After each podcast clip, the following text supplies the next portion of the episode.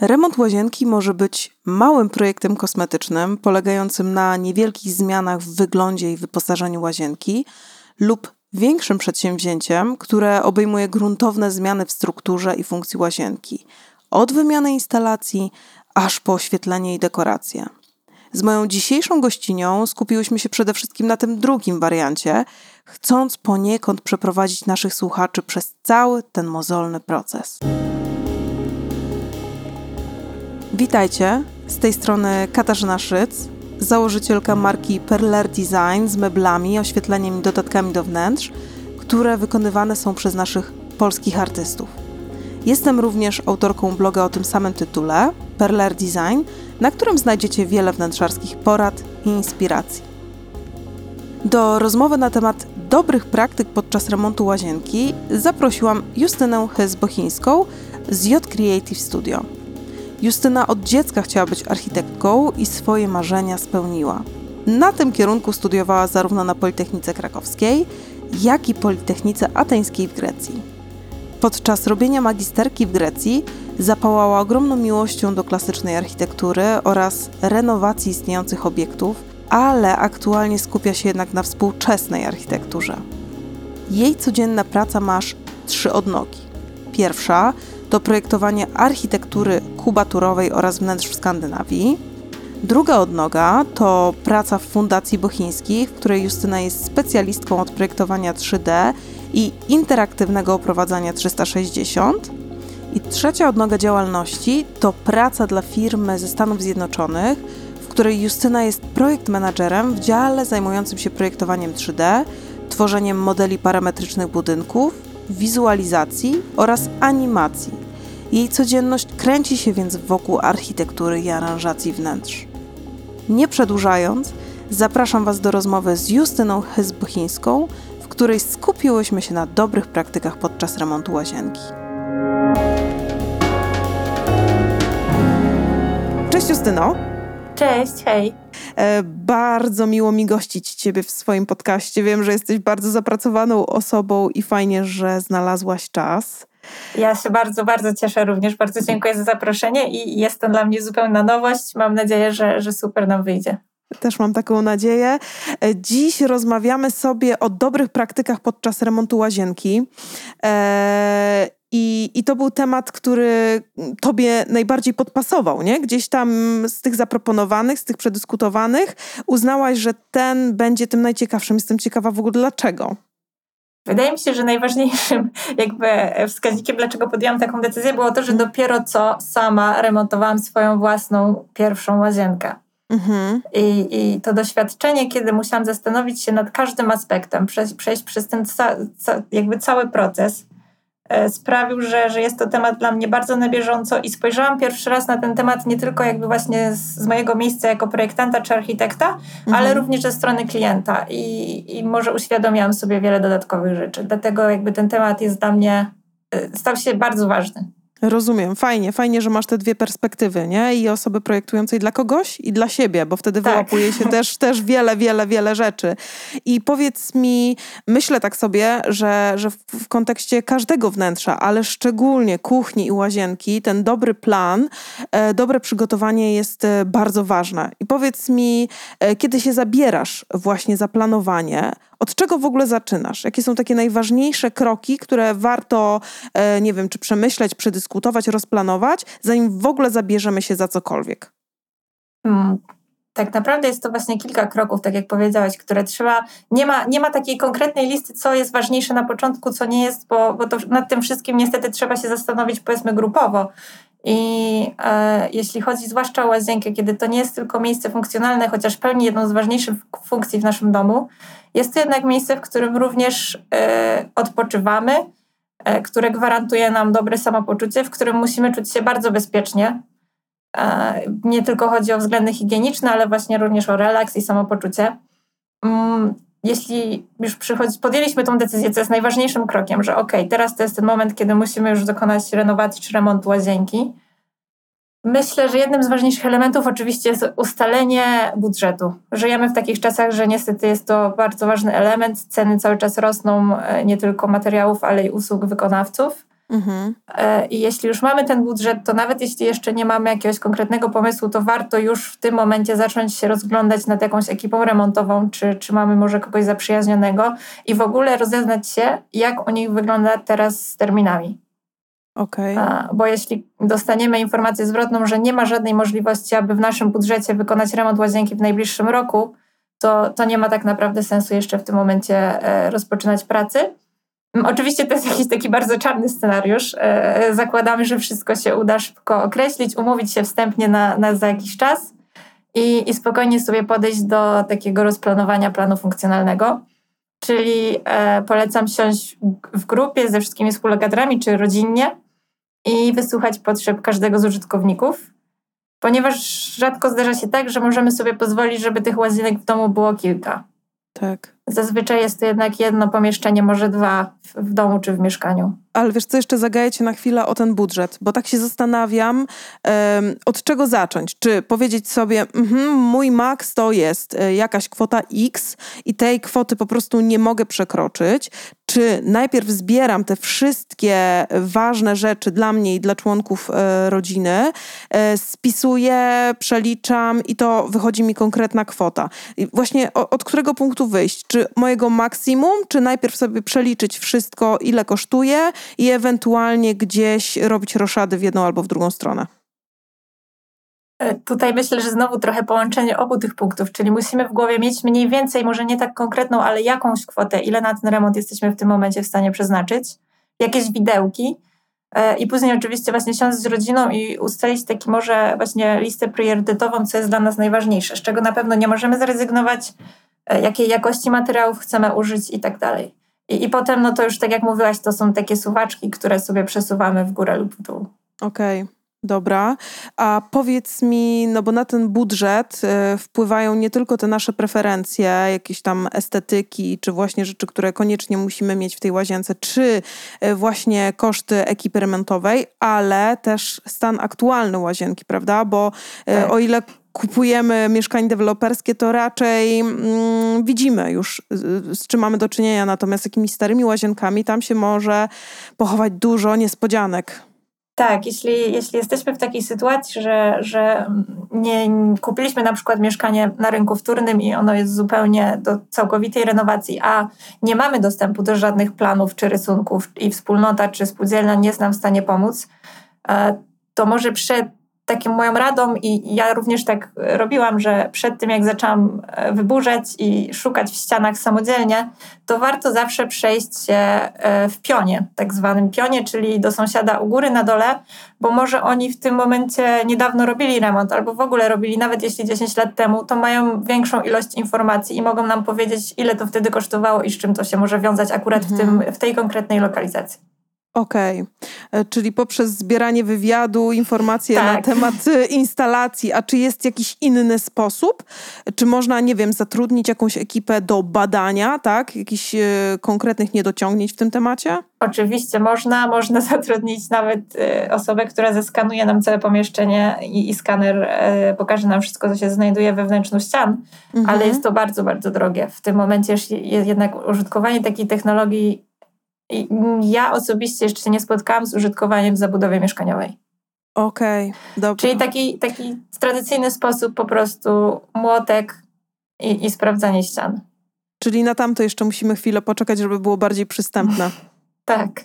A czy w tym dobrym planie e, zawiera się na przykład układ funkcjonalny, planowanie tego układu funkcjonalnego, tego przemyślenia, jak byśmy chcieli to rozporządzić w tym wnętrzu?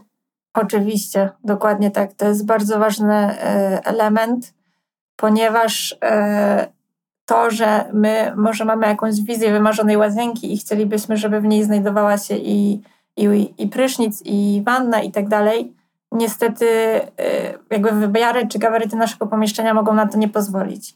Mhm. Więc jak już sobie stworzymy taką wymarzoną łazienkę i jeśli oczywiście korzystamy z pomocy projektanta wnętrz czy architekta, to sprawa jest ułatwiona, ponieważ on tak naprawdę za nas może stworzyć ten plan funkcjonalny, posługując się normami, czy, czy różnymi dyrektywami, czy przepisami.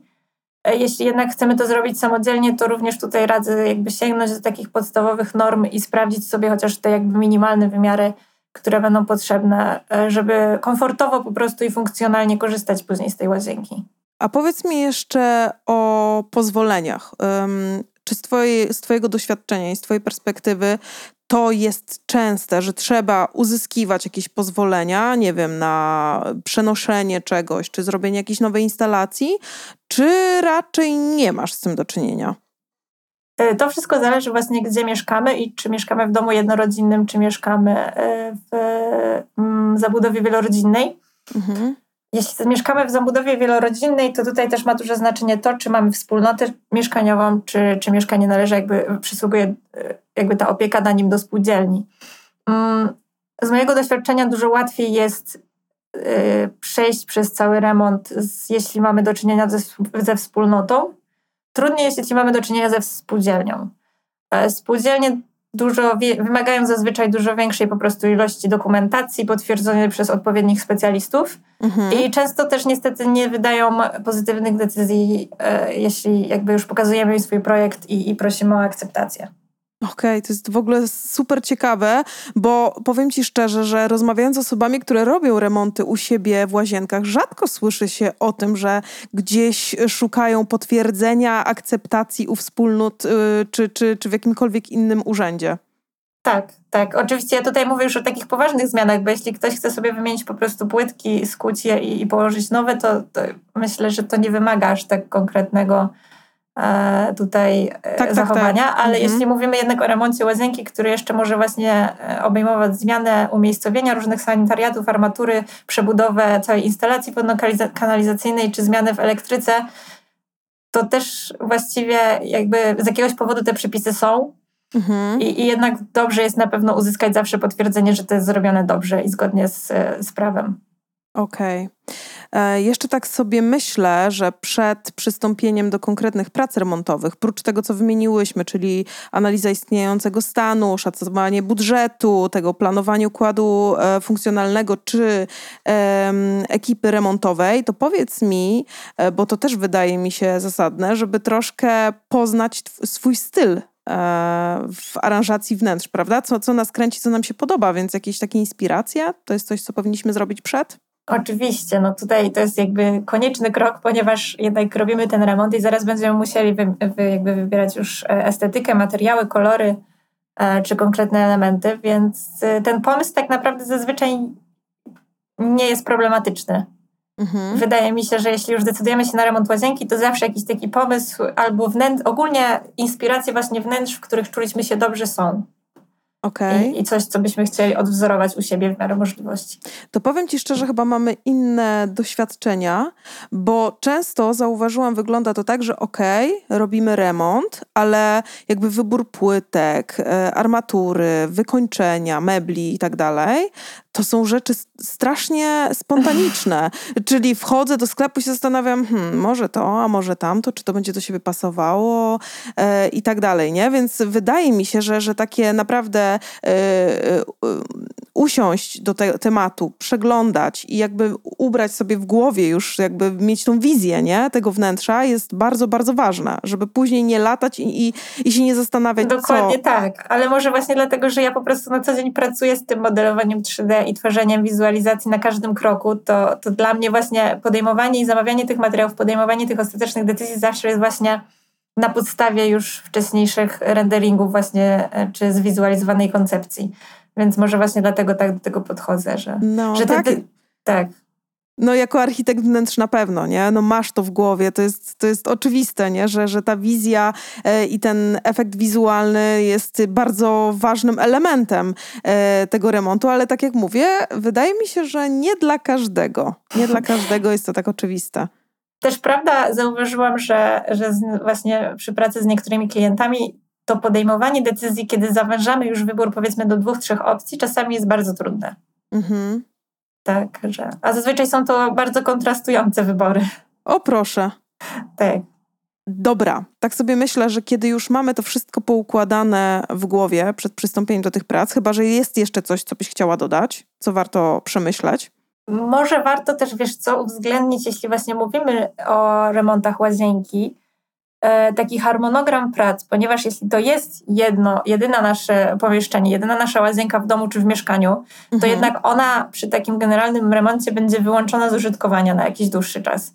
I my jako rodzina czy jako współmieszkańcy musimy sobie to zaplanować i i jakoś się przygotować na, na tą sytuację. Tak, harmonogram prac. Okej, czyli co po kolei warto zrobić? Em, tak, to o tym mówisz. Tak, i jakie konkretne Mhm. funkcje łazienki będą w danym wymiarze czasu wyłączone zupełnie z użytkowania. No to w takim razie może porozmawiajmy sobie właśnie o tej kolejności prac. Od czego em, ty rekomendujesz zaczynanie właśnie remontu? Dla mnie najważniejszym jakby takim startem jest e, inwentaryzacja, czyli tak naprawdę stworzenie takiego planu czy opisu, z czym mamy w tym momencie do czynienia. Mhm. E, zrewidowanie sobie tej całej naszej armatury istniejącej w środku ceramiki, płytek, jakby podjęcie decyzji, czy to wszystko chcemy wymienić, czy może coś chcemy e, zostawić. Tak, coś zostało niedawno wymienione i może być spokojnie jeszcze użytkowane przez wiele lat. I jeśli nie mamy żadnych, właśnie tak jak mówiłam wcześniej, planów, e, które by nam jakby pomogły w ustaleniu informacji, gdzie mamy przewody wentylacyjne kominowe, gdzie możemy mieć tutaj od, różne odpływy i, i podłączenia do pionów i tak dalej, to warto się na początku przejść po sąsiadach e, i może oni będą nam w stanie pomóc w tym temacie. A jeśli nie, no to już przechodzimy do rozbiórki, e, usunięcie wszystkich niepotrzebnych elementów i wyposażenia i, i sami powoli zaczynamy odkrywać, jak to tam wygląda. Mhm.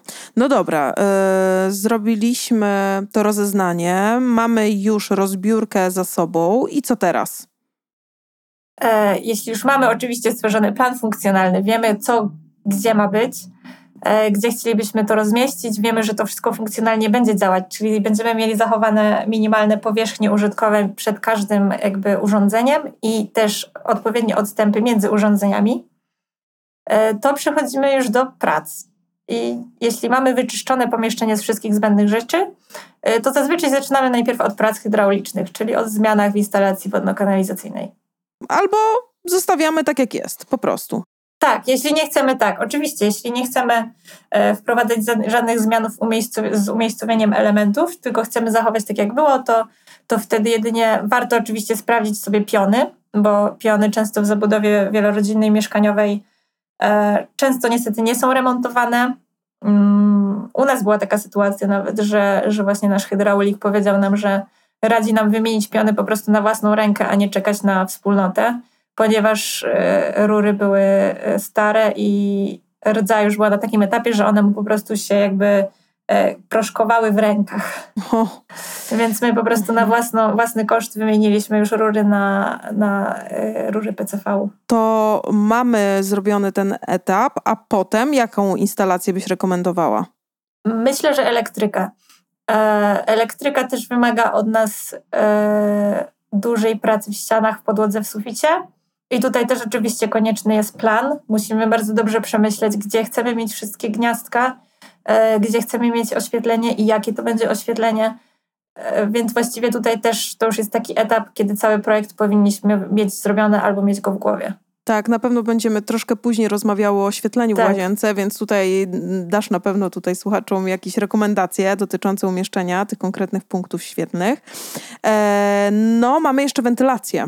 Wentylacja jeszcze jest ogrzewanie i, i taki ostatni krok, czyli odpowiednie, odpowiednie drzwi. Ja się zawsze śmieję, że to się wydaje takie nieistotne, a jest bardzo istotne. E, Ale zaczynając od wentylacji, mm, tak, sprawdzamy, czy, czy nasze przewody wentylacyjne są, czy działają odpowiednio, czy nie są nigdzie zapchane.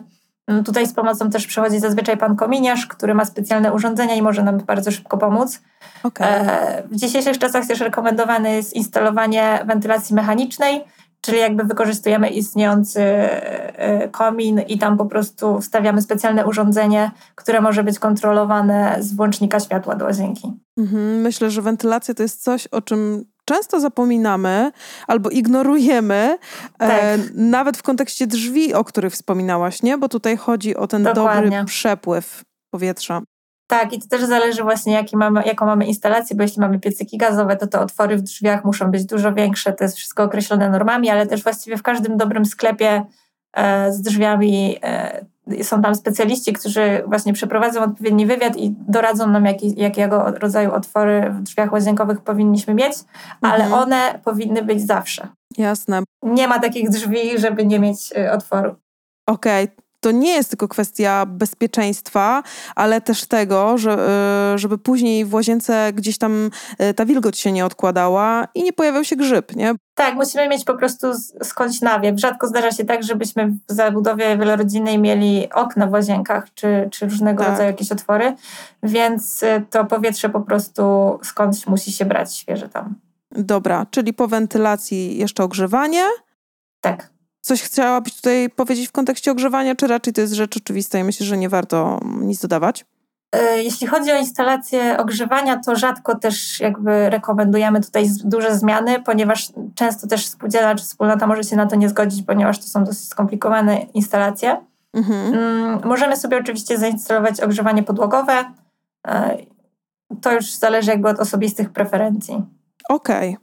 Dobra, e, kiedy instalację mamy już z głowy? Powiedz mi, do czego powinniśmy przejść?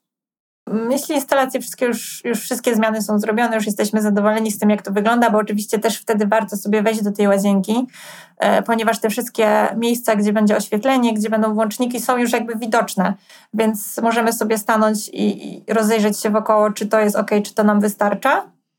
E, I jeśli tak, to przechodzimy po prostu do przygotowania powierzchni, e, już wykańczenia ścian, wykańczenia podłogi i sufitu po wszystkich zmianach. O tym myślę też sobie porozmawiamy chwilę później, bo myślę, że warto powiedzieć o tych ścianach i podłogach e, w kontekście dobrego przygotowania. Tak.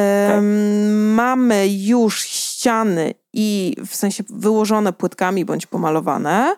I teraz co? Tak, przygotowujemy na początku, wykańczamy te ściany. Mhm. Tak jak wspomniałaś, przygotowujemy e, specjalnie wszystkie miejsca do odpowiedniego później już elementu wykończeniowego, czyli albo przygotowujemy je pod płytki czy pod farbę. E, jeśli już mamy później wszystko położone, pomalowane, płytki są, fugi są, e, silikon jest, to przechodzimy do białego montażu, czyli montaż armatury łazienkowej. Okej, okay, wiesz co, mi się jeszcze jedna rzecz przypomniała w kontekście tych kafli, bo pamiętam, że e, w którymś z podcastów rozmawiałam na temat tego, że warto sobie mieć takie ruchome kafle w miejscach, w których e, no, później specjaliści mieliby łatwy dostęp do naprawy, do sprawdzenia jakichś konkretnych danych i tak dalej, prawda? Że warto o to zadbać i o tym pamiętać. Tak, to albo właśnie ruchome kafle, albo jakieś takie drzwiczki ukryte. E, to jest bardzo, bardzo ważne i właśnie zwłaszcza na podstawie tego, że w danych czasach zazwyczaj tego nie było.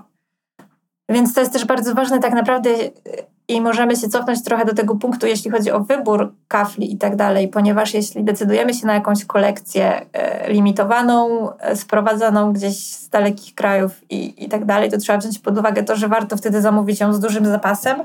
Nie tylko chodzi o docinki czy e, o jakieś tam zniszczenia przez wykonawców, ale właśnie chodzi też o to, że warto ją czasami mieć w piwnicy, bo potem już możemy jej nigdy nie otrzymać i, jeśli będzie jakiś problem, nawet jeśli zrobimy ruchomy kafel, to są różni wykonawcy, oni mogą nam coś tutaj e, e, zniszczyć, nakruszyć, coś może pęknąć i, i wtedy jesteśmy zmuszeni albo po prostu do życia z ubrakowanym elementem, albo do zmiany e, całej jakiejś większej powierzchni. Tak, a z Twojej perspektywy dużo więcej bądź trochę więcej, to ile procentowo? Tak, żeby ci nasi słuchacze wiedzieli, w jakich ramach się w ogóle e, tutaj poruszać. Mm, z własnego doświadczenia mogę powiedzieć, że to zależy też od formatu płytki mhm. i od, w dużym stopniu również od geometrii pomieszczenia, ponieważ jeśli ta geometria nie jest prosta i wie, jest dużo jakichś zakamarków, te płytki muszą być bardzo docinane, to, to jednak musimy tego zapasu mieć więcej. Dobra. Mm, niż przy jakimś takim prostym wnętrzu. Ogólnie radziłabym co najmniej 10%. Okej. Okay. Fajna informacja, konkret. Dobra, e, przeszłyśmy do tego białego montażu. I co tutaj w obrębie tego byś dodała? Bo oczywiście będziemy o tym mówić e, więcej w późniejszych punktach, ale czy chciałabyś tutaj coś e, dodać na tym etapie? Ten montaż, biały montaż już tak ładnie, dobrze, dobrze kojarzy, dobrze brzmi. Zazwyczaj jest, nie jest aż tak czysty, jak brzmi, ale jest już czystszym jakby e, momentem. Czyli montujemy wannę, montujemy prysznic, brodzik, czy, czy właśnie umywalki, miski ustępowe i tak dalej. Mhm. I co? I kolejny etap to już ten montaż mebli i oświetlenia? Tak, czyli tak zwane wykończenie i hydroizolacja ponownie. Czyli e, montujemy meble, montujemy oświetlenie, poprawiamy fugowanie, silikonujemy całą, całą właśnie e, białą armaturę, e, lustra, dodatki, haczyki, uchwyty, same przyjemności. Amen. Gotowe, wszyscy szczęśliwi. E, no, ale wiem, że na każdym z tych etapów może się pojawić wiele trudności, problemów i tak dalej.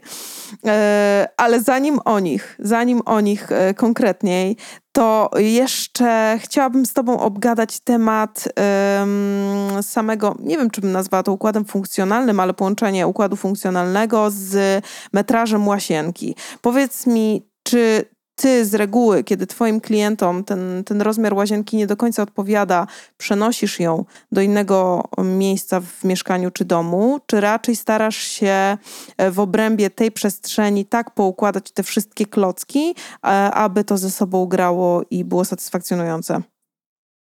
Mm, wiesz co, to wszystko zależy od tego, czy jeśli jest taka możliwość, że możemy przenieść to, to pomieszczenie w inne miejsce w domu, czyli że mamy tam zapewnione odpowiednie przyłącza wody, czy możemy je doprowadzić i mamy tam piony po prostu kanalizacyjne i to pomieszczenie wtedy zdobędzie bardzo dużo na funkcjonalności, to oczywiście jeśli możemy, to je przenosimy.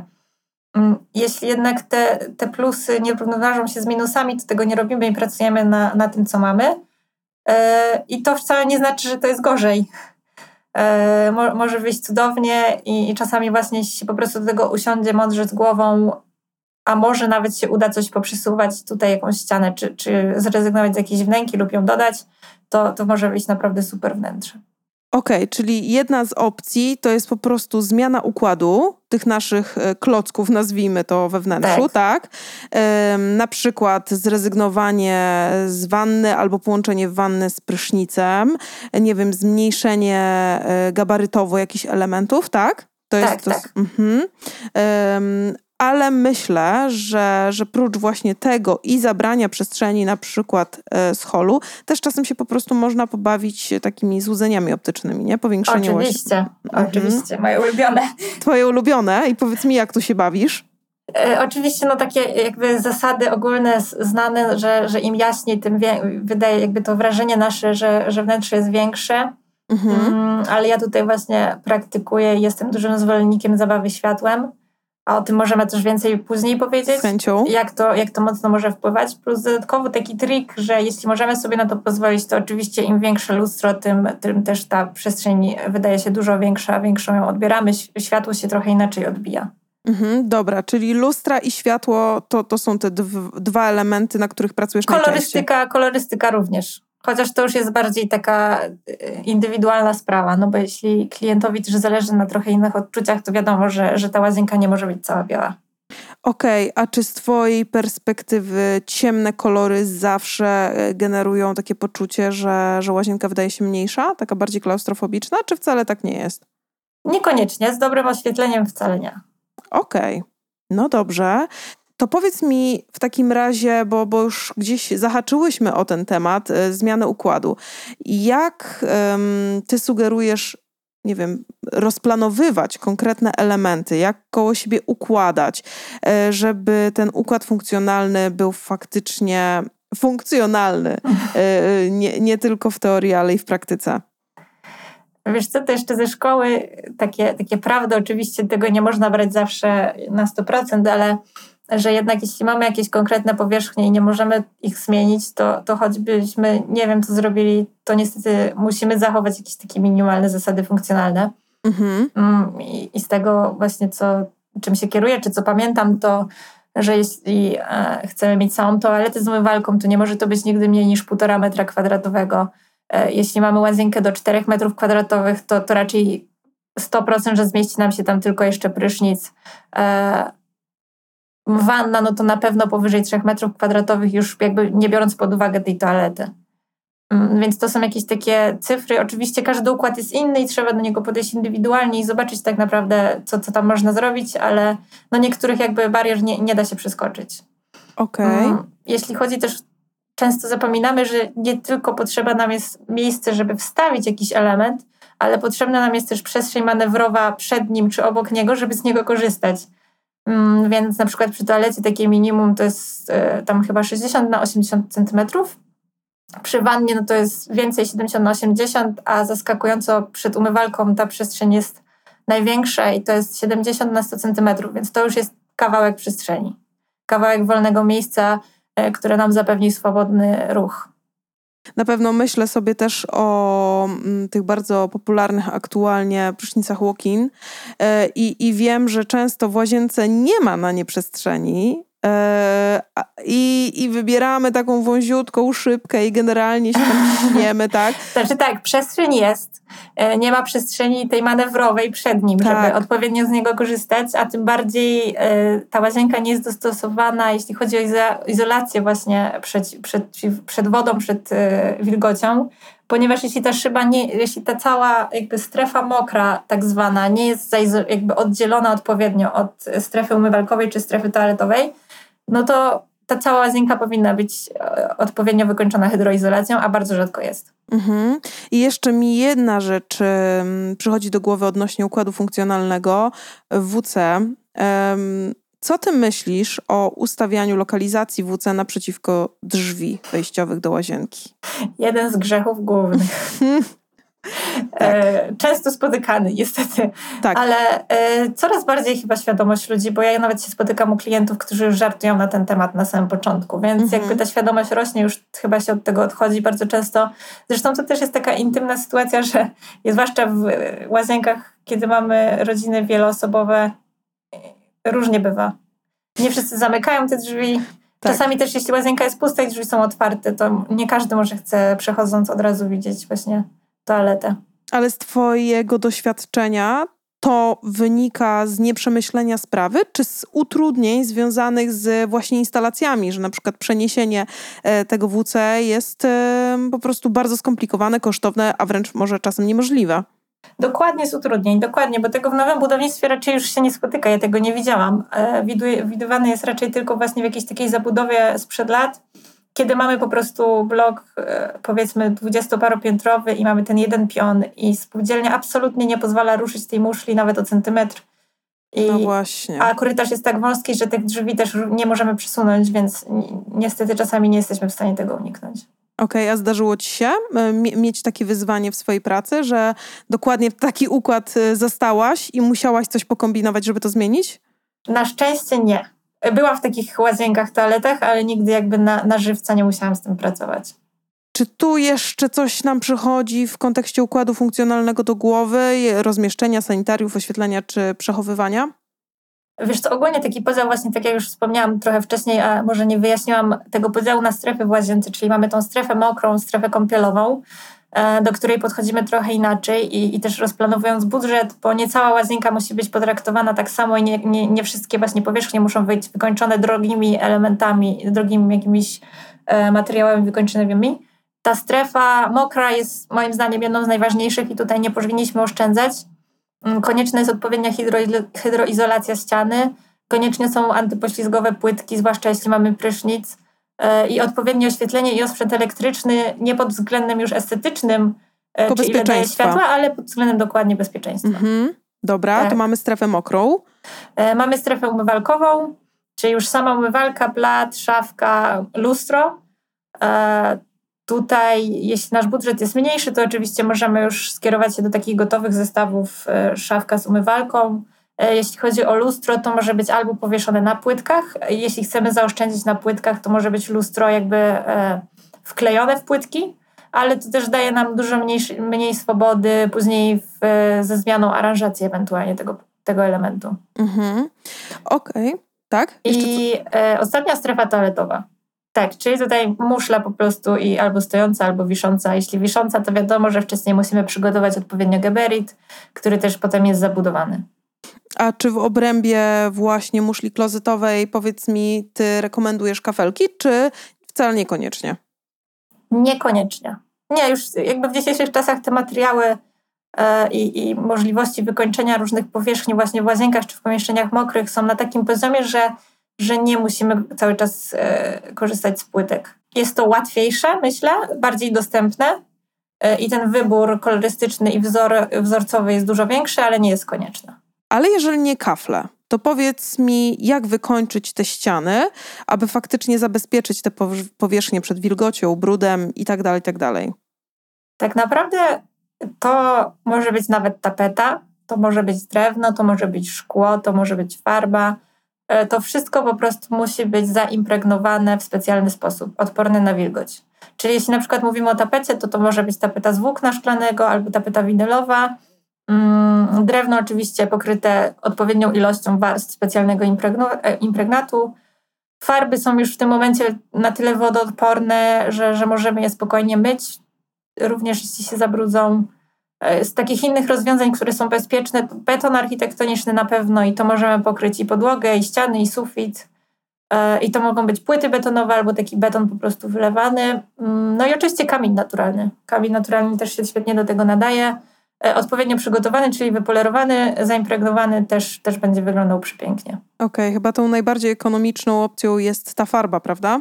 Tak, tak, oczywiście. Mhm. E, tylko właśnie pamiętajmy o dobrym e, zagruntowaniu tego wszystkiego tak. I, i tak, i wybraniu odpowiedniej farby, bo, bo tu to nie wystarczy po prostu kupienie białej farby. Nie, nie, nie. To musi być odpowiednia farba, musi być odpowiednie przygotowanie powierzchni też pod tą farbę i ja jednak odradzam e, używanie nawet takich wykończeń, jeśli chodzi o strefy mokre. Okej, okay. tam kafle.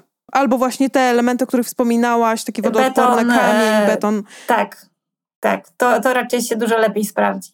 A powiedz mi, bo powiedziałyśmy sobie o innych opcjach niż kafle, ale jakbyśmy miały wrócić do tych e, kafli, jakie są Twoim zdaniem takie najlepsze praktyki w kontekście kafli, zarówno układania, jak i wybierania?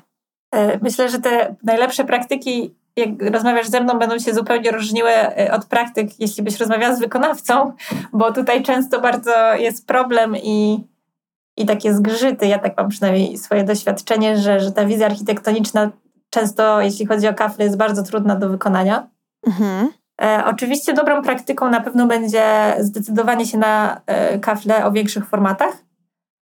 One czasami są droższe, ale jeśli e, chcemy, żeby zależy nam na czasie i, i, i ta łazienka nie jest aż tak duża, to ta różnica może aż tak bardzo nam nie doskwierać, a jednak szybciej, szybciej one zostaną położone.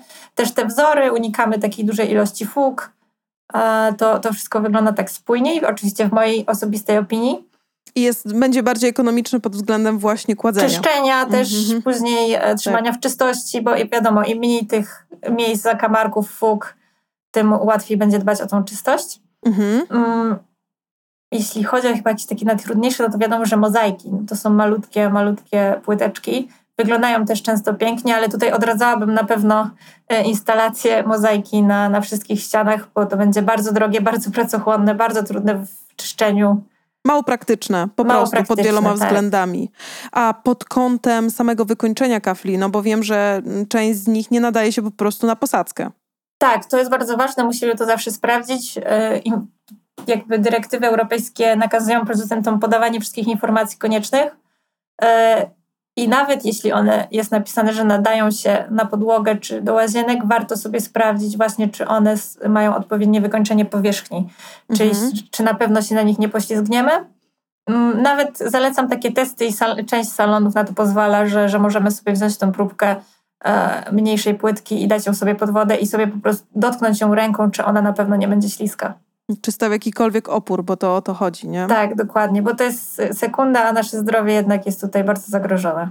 Okej, okay. na powierzchni ścian już nie ma takiej konieczności, prawda? Tam już jest wszystko jedno w zasadzie. Tak, tak. Tam może być połysk, może być półmat, mat, a powiedz mi, bo myślę, że to też jest zagadnienie nie, nie, tyle kontrowersyjne, co na pewno wielu architektów wnętrz ma inną opinię na ten temat, ale jak układać te kafle, żeby to wszystko dobrze wyglądało, bo już chyba wszyscy widzieliśmy e, asymetrię po lewej, po prawej, jakieś dziwne układy, bo widać było, że ktoś zaczął nie od tej strony, co trzeba. Powiedz mi, jak ty rekomendujesz rozpoczęcie takich prac, aby nie było właśnie takich niespodzianek? Ja jestem fanatyczką, jeśli chodzi o to układanie kafli. Niestety właśnie przy naszym remoncie również mieszkania własnego e, część musiała być skuwana, ponieważ nie została wykonana tak jak na rysunkach, mm -hmm. a, a jeden dzień po prostu nie, nie było nas na miejscu. E, ale tak. zdecydowaliśmy się, po prostu powiedzieliśmy, że nie damy sobie z tym rady psychicznie. Rozumiem. I, I, za każdym razem, jak będziemy wchodzić, to, to zobaczymy. Ja ogólnie stosuję takie praktyki, że pierwsze miejsce, które widzimy po wejściu do łazienki, najbardziej oddalone, stamtąd zazwyczaj rozpoczynam e, montaż kafelek, czyli to jest mój punkt wyjściowy, gdzie kładę pierwszą nienaciętą kaplę. Okej, okay, ciekawe. Y, czyli zdarza się, że po lewej i po prawej stronie y, jakby te kafle wyglądają inaczej. Tak, jeśli, jeśli jestem w takim momencie, że to wnętrze jest stosunkowo, może być stosunkowo symetryczne, że ten jego wymiar, szerokość mniej więcej odpowiada mi, e, jeśli chodzi o wymiar kafli, to stosuję również oś na środku. Ale to wszystko zależy po prostu od ty, typu wnętrza. Czyli patrzysz właśnie na ten, jeżeli dobrze zrozumiałam, właśnie ten najbardziej oddalony i rzucający się w oczy e, punkt. Tak, tak Tam tak, startujemy. Tak. I tutaj jest w kontekście lewo, prawo, centrum. A z kolei góra, dół? Jak zaczynasz od dołu, od góry, od środka ściany? Jak to wygląda? Zależy, jeśli chcę, czy chcę, żeby kafle szły do samej góry, i czy mam jakieś elementy typu szyba prysznicowa, która też idzie do jakiejś wysokości, e, czy tak jak na przykład e, w mieszkaniach starszych możemy mieć jakiś podciąg jeszcze w suficie, czy, czy jakiś słup, element dekoracyjny i decyduję na tej podstawie. Zazwyczaj idę od dołu, mhm. ale tak na przykład jak w ostatniej realizacji mieliśmy sytuację, gdzie mieliśmy brodzik, brodzik, który musiał być po prostu podniesiony o 12 cm do góry, E, wykończony również tymi samymi płytkami, to stworzyliśmy jakby taką opaskę o tej samej wysokości wokół całej łazienki i, i po tych 12 centymetrach dopiero była pierwsza pełnej wysokości płytka. Okej, okay, dobra, więc tak jak mówisz, zależy, ale gdybyś miała tutaj powiedzieć jakiś regule, którą stosujesz, to raczej patrzysz od dołu, a nie od góry. Raczej od dołu. A czy masz jeszcze jakieś e, praktyki dotyczące fugowania? Takie dobre praktyki, e, które rekomendujesz naszym słuchaczom? Tak, ja rekomenduję w dzisiejszych czasach e, raczej najbardziej popularnym rozwiązaniem i też rekomendowanym jest stosowanie jak najbliżej zbliżonego odcienia do bazowego koloru płytki. Jakby mhm. wiadomo, że płytki są wielokolorowe, niektóre mają bardzo dużo, ale jednak jest zawsze mniej więcej jakiś przeważający odcień. I ja raczej sugeruję, żeby starać się zbliżyć do niego jak najbardziej, jak to możliwe.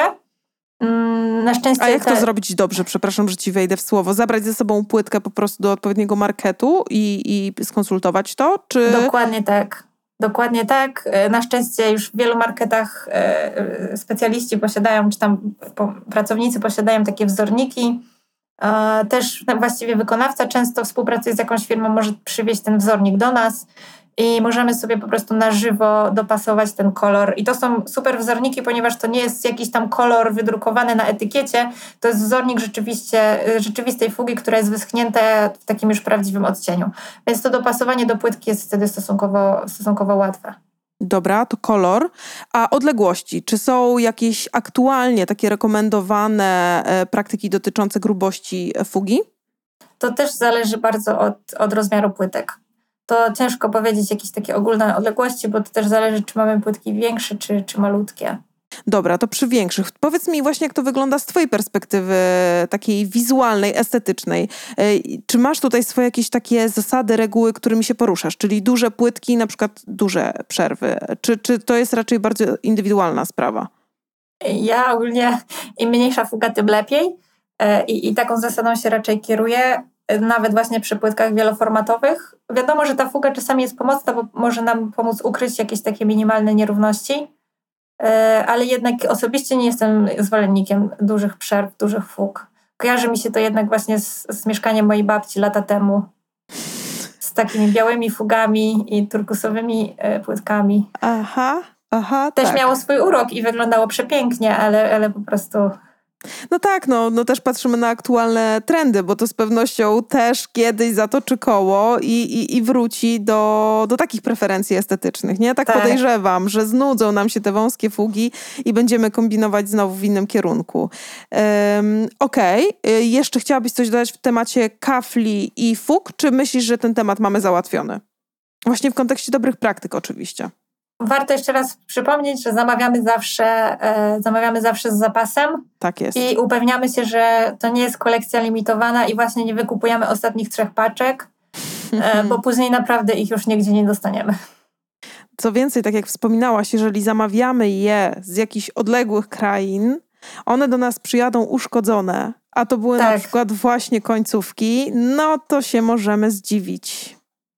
Warto też dodać, że jeśli to są takie mniejsze manufaktury, to e, partia, mimo tego, że to jest ten sam wzór, ten sam odcień, e, mogą być małe różnice między partiami i kolorystyczne, i wzorcowe i tak dalej. To też warto wziąć pod uwagę i w miarę możliwości, jeśli możemy, to złożyć całe zamówienie od razu w jednej partii. A powiedz mi, mm, Jakie są Twoim zdaniem takie najlepsze rekomendacje? Jakie są najważniejsze czynniki, e, które należy wziąć pod uwagę przy wyborze odpowiednich produktów i materiałów do remontu łazienki? Czym Ty się kierujesz? Bo o płytkach już troszkę powiedziałyśmy, nie? E, w kontekście ich wykończenia, e, czyli właśnie, żeby nie były zbyt śliskie na posadce, ale pod kątem takiej jakości. Mm, czym Ty się sugerujesz? Patrzysz na surowiec, wykonanie, markę. Co Ty sprawdzasz? W tym momencie myślę, że głównie sugeruję się właśnie doświadczeniem i, i sprawdzonymi markami, z którymi już miałam okazję współpracować. Um, teraz już chodzę ponad dekadę pracy zawodowej, więc te niektóre projekty z początku, z początku mojej działalności e, zrealizowane cały czas działają bardzo dobrze. Nie, nie wszystkie oczywiście, ale te, co działają, mam już jakieś podstawy, że wiem, że tym markom mogę ufać. Ważnym elementem na pewno jest również estetyka. Tego nie unikniemy, bo jeśli coś nam się spodoba, a nie mamy e, jakby alternatyw z innych źródeł, to, to w końcu się na to zdecydujemy. Zawsze z jakimś tam ryzykiem, jeśli to nie jest sprawdzony produkt albo nie jest e, na rynku wystarczająco długo. No ale to już jest nasze osobiste ryzyko. Są jeszcze takie oczywiście właśnie klasyki, tak jak mówiłyśmy, jak na przykład kamień naturalny czy, czy beton architektoniczny, że, że wiemy, że tutaj jakby rzadko coś może pójść źle. A e, czy z Twojego doświadczenia wygląda to tak, że za ceną idzie jakość? Czyli jeżeli kupujemy drogie płytki, to faktycznie one są bardziej wytrzymałe, na przykład się nie ścierają e, pod wpływem e, różnych czynników zewnętrznych. Czy nie widzisz takiej korelacji? Bardzo bym chciała, żeby tak było. Ale nie ale, jest. Ale nie zawsze niestety tak jest. Żyjemy w takich czasach, że jakby social media i reklama internetowa ma duży wpływ jakby cała prezencja marki ma duży wpływ na to, jak jest odbierana i to jakby daje im możliwość dedykowania trochę cen, określania własnych cen. Mhm. Mm, często bardzo jakość idzie za tym oczywiście, ponieważ też żyjemy na szczęście w czasach, kiedy każdy może wyjaśnić, jakby powiedzieć swoją opinię na podstawie użytkowania produktu i zweryfikować to, co jest powiedziane w reklamie. E, ale niestety nie zawsze tak jest. Właśnie dlatego wspomniałam wcześniej o tych płytkach antypoślizgowych, że tak naprawdę bardzo dobrze jest jednak ją wziąć do ręki, polać wodą i sprawdzić, czy naprawdę ona jest antypoślizgowa. Mhm. No, pewnych rzeczy nie zweryfikujemy, na przykład, czy jest podatna właśnie na jakieś takie wykruszenia, pęknięcia, no bo to też no są, no, tak. no to, to, to, to, ciężko będzie. Myślę, że po prostu kierowanie się opiniami internetowymi to jest coś, co, czym się możemy poratować ewentualnie. Tak, zwłaszcza jeśli chodzi o zakupy internetowe, co też staramy się odradzać, bo często jest tak, że ten produkt pięknie wygląda na zdjęciach, czy nawet na wideo, które jest przedstawiane na stronie sklepu, ale jak przychodzi, to w ręku już czujemy, że jakość tych materiałów wykonania nie jest tak dobra, jakbyśmy sobie tego życzyli. Mhm. No dobra, płytki mamy z głowy, a powiedz mi, czym ty się kierujesz przy wyborze armatury? Czy są Armatura. jakieś takie, tak, takie dobre praktyki z, z twojej perspektywy? To jest ciężki temat, bo ten temat jakby też wszystko zależy od upodobań. Mamy już w tym momencie tyle różnych modeli, rozwiązań, e, każdego elementu możliwego armatury. Ciężko jest powiedzieć o dobrych praktykach. Jakbyśmy może omawiali już konkretnie jakieś grupy, typu na przykład wanna wolnostojąca lub umywalka nablatowa, to, to łatwiej jest coś powiedzieć, ale ten rynek dzisiejszy oferuje nam tyle różnorodnych rozwiązań i możliwości, że tak naprawdę trzeba po prostu sprawdzić ten produkt. Okej. Okay. Ja y, ze swojej strony mogę tylko podpowiedzieć e, kwestię dotyczącą koloru, że ta armatura, pamiętajcie, że ma różne odcienie bieli z różnych e, jakby tak. kolekcji marek. To bardzo ważne. Tak, i, i zestawianie tego już na miejscu okazuje się, że toaleta to jest taka y, cieplutka biel idąca w stronę kości słoniowej, a, a nie wiem, a właśnie mm, okolice prysznica, tam mamy y, no taką rażącą, czystą biel. No i to się będzie rzucało w oczy. A to nie tylko przy białym, chociaż biały się wydaje mhm. takim oczywistym kolorem, że biały zawsze do białego pasuje. Tu masz rację, absolutnie tak nie jest warto, jeśli się decydujemy na armaturę i ceramikę, jeśli mamy taką możliwość, to korzystać z jednej marki. Mm, tak też zazwyczaj właśnie działamy. E, jeśli nie mamy takiej możliwości, to staramy się właśnie sprawdzić na żywo, jakie to odcienie są mm, jeśli jak już poruszyłaś właśnie temat kolory, kolorów i wykończenia matowego czy połyskowego, to e, osobiście mogę po prostu odradzić czarną armaturę. Wiem, że ona może to jest kontrowersyjna, ona jest teraz bardzo modna. Ale dziękuję, Jednak... że to powiedziałaś. Ja Jednak jeśli nie stać nas naprawdę na armaturę czarną z najwyższej półki, kiedy mówimy o zlew, o, o kranie czy o baterii umywalkowej za kilka tysięcy złotych, mhm. to, to nie będzie jakość, jakiej oczekujemy. Mhm. Ten czarny jest bardzo ciężki do utrzymania. Tak, na pewno. E, a mm, meble, czy, czy rekomendowałabyś tu jakieś konkretne surowce, materiały, bo na przykład sklejka będzie nam puchła pod wpływem e, wilgoci i wody? Tak, oczywiście. Ja zawsze mam taką zasadę, e, po pierwsze, wszystko co możesz, wybieraj zawsze do łazienki wodoodporne. Mhm. Bo to jakby wszystko, i blat, i jakby ta płyta meblowa, wszystko, czy nawet mówię, zawiasy od deski toaletowej, to, to wszystko niestety na tą wilgoć będzie reagowało. Mm, więc jeśli tylko możemy, to, to wybierajmy te wodoodporne elementy. Jeśli nie możemy, to zachowajmy odpowiednie odległości, starajmy się właśnie utrzymać też odpowiednią czystość, sprawdzać, czy, czy ta woda nam się e, gdzieś nie zatrzymuje. Tutaj ważny jest też dobór później właśnie do szafki umywalkowej odpowiedniej umywalki, odpowiednie umiejscowienie jej w odległości od baterii umywalkowej, żeby mhm. tam jakby ograniczyć to chlapanie i tak dalej. No to wiesz co, po, chciałam cię dopytać o materiały, jakie ty wykorzystujesz na blaty e, w okolicach umywalki. Po co ty sięgasz, żeby właśnie później mm, nie mieć takich nieprzyjemnych doświadczeń z puchnięciem na przykład?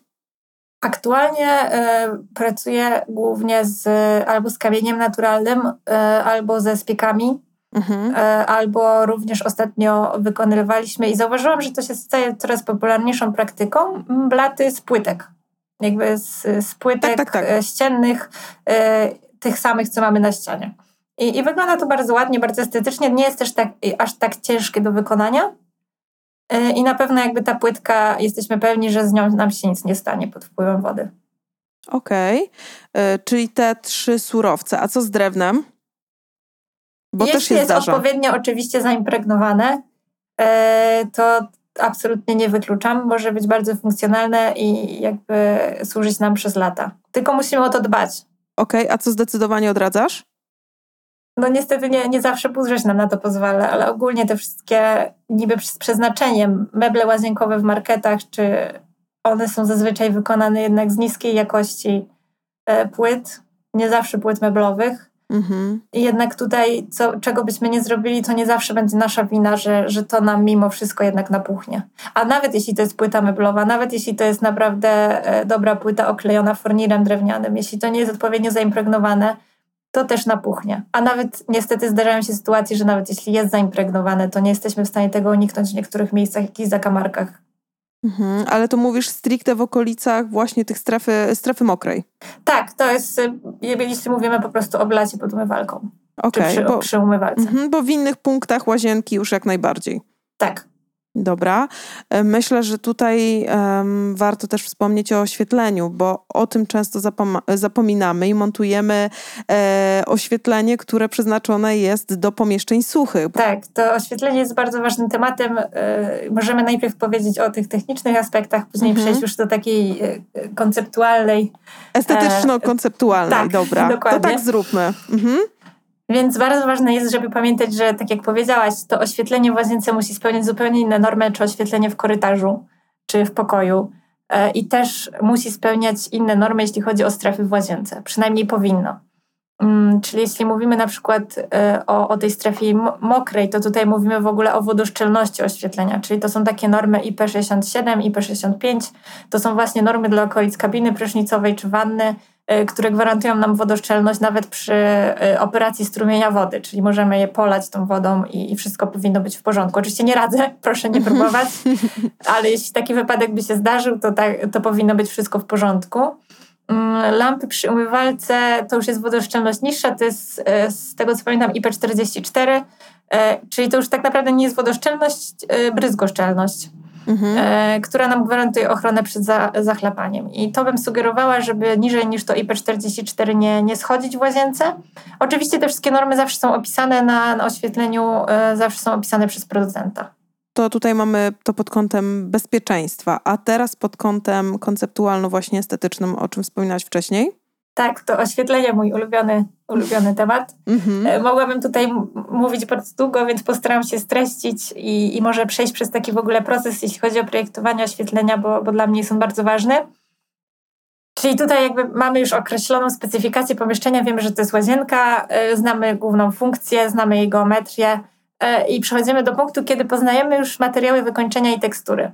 Mm, bo ma, jakby to jest bardzo duża różnica, czy ta łazienka, tak jak mówiliśmy, jest cała biała, czy jest w odcieniach beżu, czy jest czarna, ale nie tylko kolory, bo również to, czy ona jest na przykład cała w połysku, czy jest cała matowa, to też ma bardzo duże znaczenie, jak to światło będzie działać i jak ono będzie się odbijać. Mm, kiedy już znamy te wszystkie informacje, ustalamy sobie hierarchię y, różnych elementów w pomieszczeniu, bo dla różnych osób różne rzeczy są ważniejsze. Nie, niektóre osoby chcą mieć po prostu strefę spa w wannie, inne robią sobie super make-up codziennie rano i potrzebują innego oświetlenia. Y, inni mają dzieci, inni nie mają i tak dalej. Więc tutaj na podstawie tych informacji określamy sobie poziom oświetlenia w każdej strefie, który nam jest potrzebny. I później tworzymy na podstawie tych wszystkich wcześniej wymienionych informacji spójną kompozycję oświetlenia. Czyli okay zazwyczaj dzielimy to na takie trzy warstwy. Mamy oświetlenie główne, to jest zazwyczaj jakaś jedna lampa czy, czy, czy kilka spotów świetlnych w suficie. To jest oświetlenie, które po prostu oświetla nam całą przestrzeń równomiernie po wejściu do danego pomieszczenia. Mhm. E, mamy oświetlenie zada zadaniowe.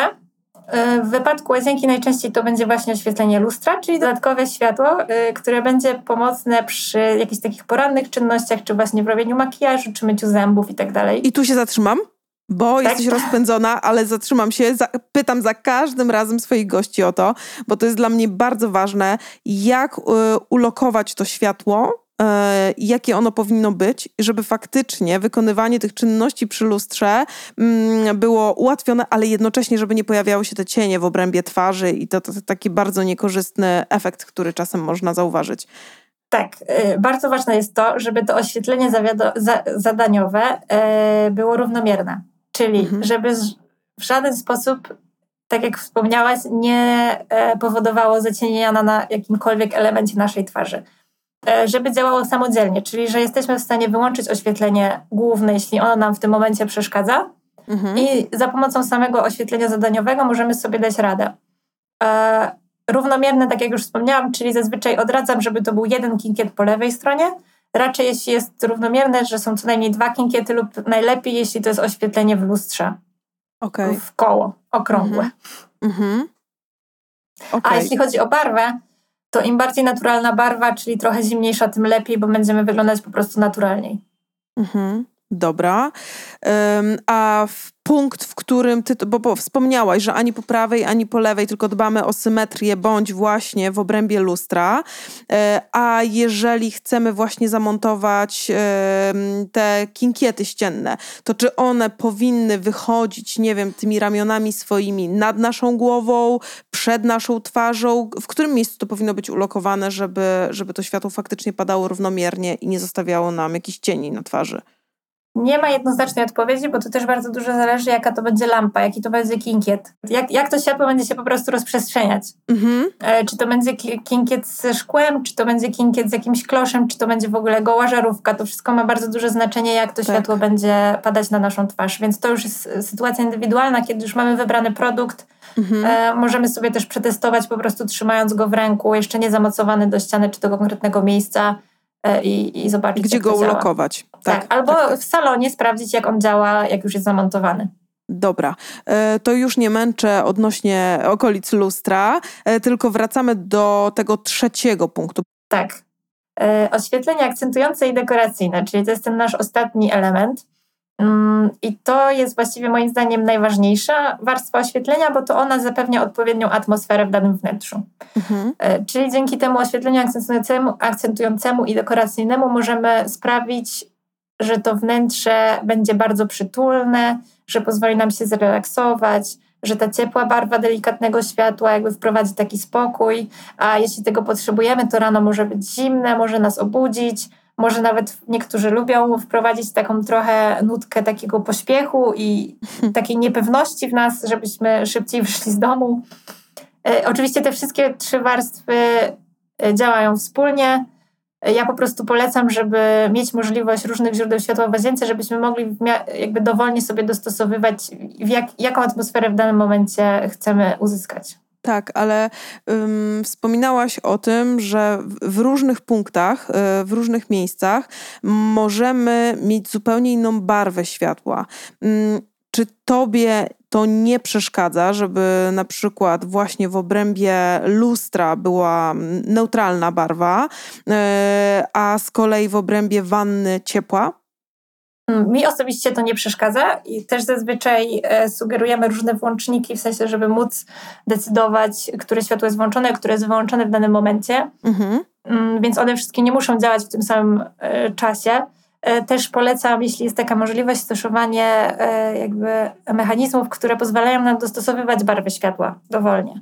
Super, że o tym wspominasz, bo też wydaje mi się, że kiedy chcemy wziąć szybki prysznic rano i, i chcemy generalnie być bardziej pobudzeni, to włączenie takiej super ciepłej barwy tak. światła ponad 3000 kelwinów, no to yy, nas tak naprawdę może znowu położyć do łóżeczka.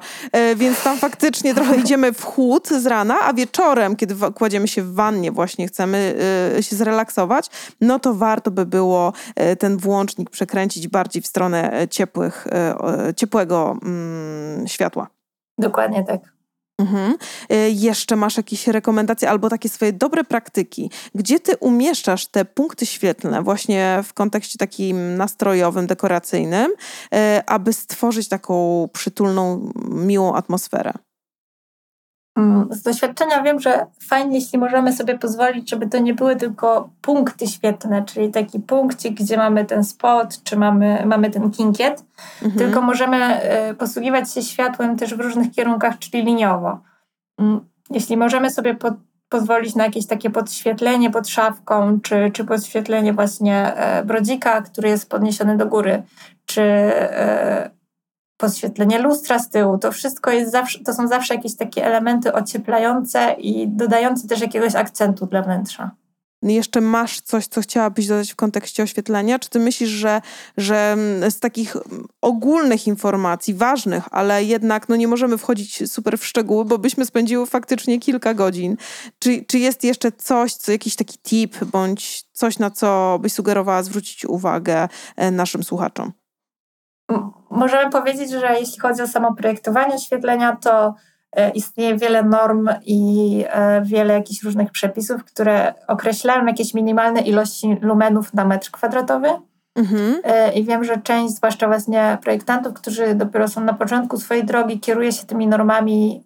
Wiadomo, to są jakieś wytyczne i, i traktuje je bardzo poważnie, jednak bardzo ważnym jest to, żeby jednak jakby nie korzystać z tego aż tak, a jednak mhm. spojrzeć indywidualnie na każde pomieszczenie, ponieważ ta norma nie przewiduje różnorodności kolorów, nie, nie przewiduje różnorodności powierzchni, mhm. e, czy nawet geometrii pomieszczenia. Więc jeśli tak logicznie o tym pomyślimy i zastosujemy taką samą ilość lumenów, czyli powiedzmy cztery spoty świetne w białym wnętrzu, a taką samą zastosujemy w czarnym wnętrzu, to będą zupełnie dwa in, inaczej oświetlone e, pomieszczenia. To prawda. Myślę, że to jest jakiś punkt wyjścia dla osób, które w ogóle nie mają doświadczenia. E, na przykład remontują swoją łazienkę po raz pierwszy i trochę e, nie mają wyjścia. Tak. Muszą się czymś kierować, nie? Muszą mieć jakiś punkt startowy. E, I ewentualnie coś tam mieszać, kombinować. Aczkolwiek, tak jak wspomniałaś na początku, te instalacje montujemy na samym, samym początku tego naszego remontu i później może być kłopot. Tak. No, czy tu masz jakieś rozwiązanie na to, jeżeli się okaże na przykład, że właśnie niby postępowaliśmy według tych wytycznych, o których wspominałaś, a tych punktów świetnych jest za mało, co my możemy zrobić? Na szczęście w tym momencie produkowane są tak dobre jakby źródła światła, czyli żarówki, które jakby mają różne przedziały mocy i jeśli na przykład okazuje się, że wybraliśmy lampę, która miała już jakieś e, źródło światła w zestawie, które nie jest wystarczające, to na szczęście możemy pójść i, i kupić po prostu żarówkę o większej mocy, która zapewni nam dodatkowe y, światło potrzebne w tym wnętrzu. Okej. Okay. No, Justyno, kawał, kawał e, porządnej wiedzy dzięki Tobie tutaj uzyskałam, również ja. Mam nadzieję, że nasi słuchacze również. Bardzo Ci dziękuję za tę dzisiejszą rozmowę.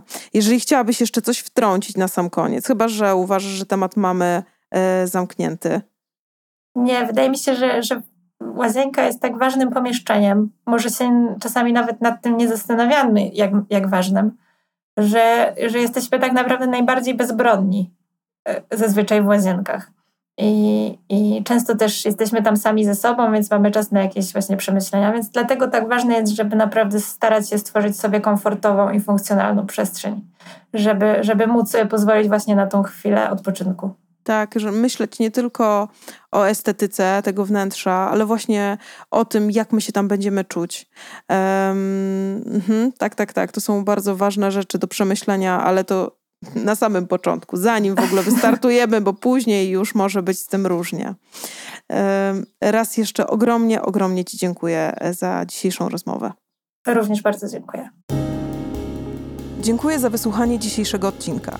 Jeżeli był dla Ciebie wartościowy, a dodatkowo jesteś na etapie urządzania wnętrz lub po prostu interesujesz się tą tematyką, zapraszam do subskrybowania podcastu Dobrze Zaprojektowane Wnętrze. Wszystkie linki związane ze mną oraz z moim dzisiejszym gościem znajdziesz w opisie tego odcinka.